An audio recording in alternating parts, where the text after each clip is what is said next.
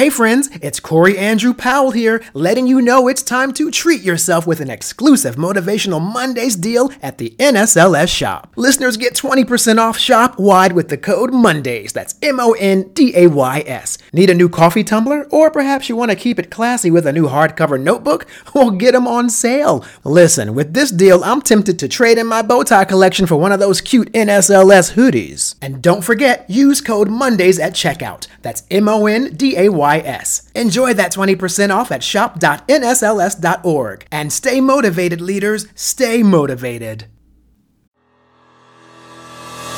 On this week's episode of Motivational Minutes, author and art therapist Dena McMillon Billups explains why it's important to embrace and honor your own thoughts.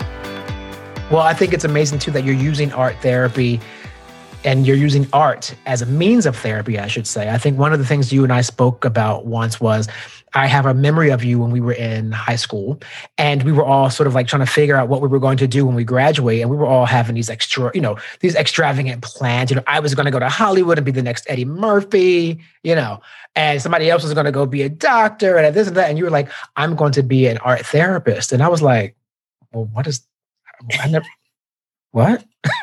because literally I didn't even know that was a thing. And what's so amazing about that now is, you know, now realizing in the modern world how much people get from other therapeutic means, such as art being able to maybe physically do activities and what that brings people out of sometimes when they're destitute or really having a hard time. So, art therapy for you was a career that you talked about when we were in high school. And for me to see you have come this far using it at such a high level, uh, philanthropically, is very mm. impressive. I just want you to mm-hmm. know that I think it's a pretty incredible thing that you've you've done from a high school conversation of what you're going to do when you get out of school.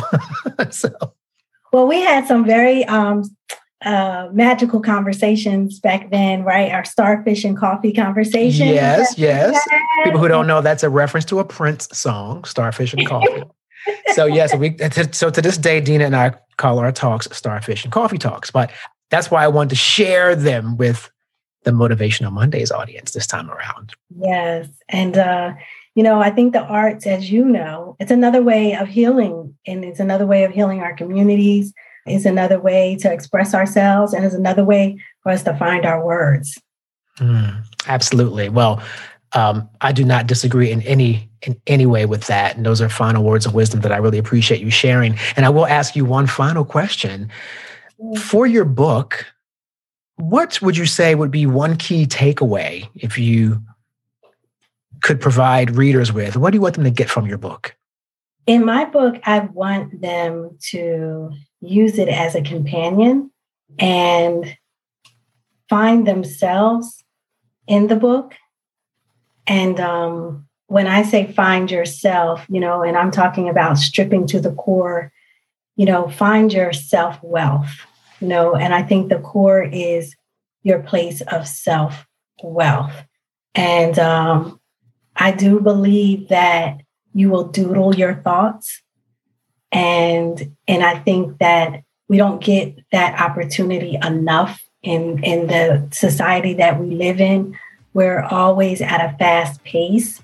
So i think this book will give you that opportunity to slow down and to the word i want to use is examine your thoughts activate right thinking but also to honor your own thoughts. Subscribe today for more inspiration on the go